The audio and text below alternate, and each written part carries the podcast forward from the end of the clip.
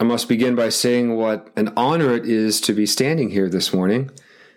I'm humbled by Cardinal Tobin's confidence in me, and I hope in time I will validate his decision to appoint me as pastor administrator of St. Pius.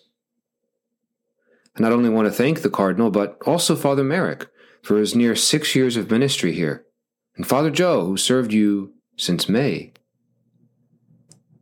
But today we turn the page. Our future together is yet to be written. I know it takes time to build trust and strong relationships, and I will work hard to do that. As leader of this flock, I encourage everyone to keep our eyes fixed on Jesus, the one who shepherds us all. A few years ago, I was in the Holy Land on pilgrimage. I remember feeling overwhelmed by the sights, sounds, and smells. That part of the world is a strange combination of ancient and modern, forcibly weaved into one.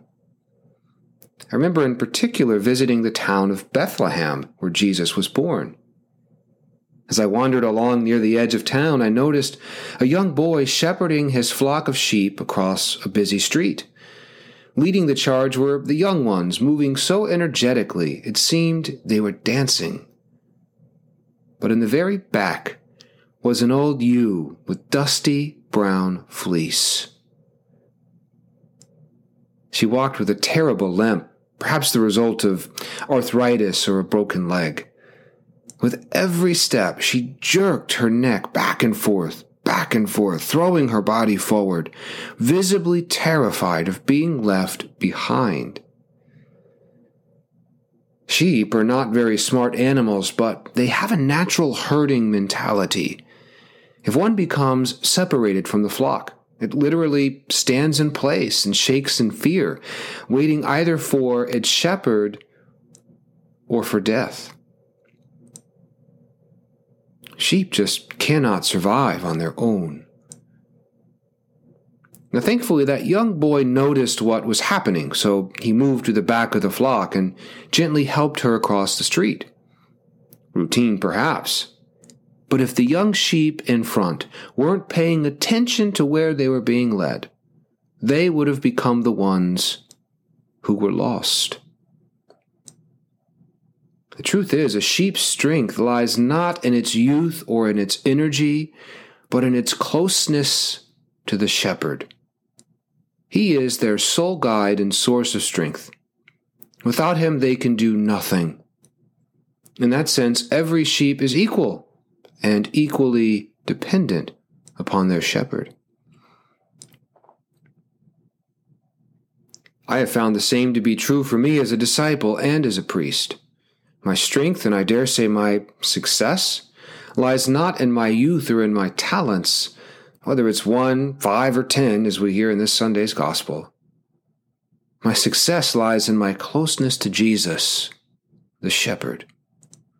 He is our guide. As it's written in the Psalms, the Lord is my shepherd. There's nothing I shall want.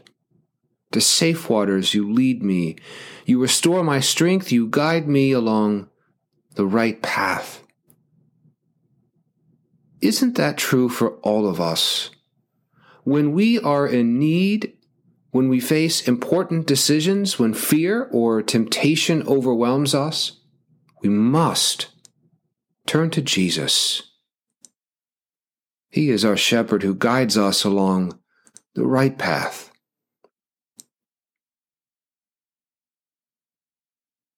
But that's only part of our shared story. While we must be concerned with our own relationship with Jesus, our own salvation, we must also be concerned with the salvation of others. Remember the attentiveness of that young boy from Bethlehem. He knew his flock. He knew who was safe and who needed his attention. He saw that struggling ewe and went straight to her aid.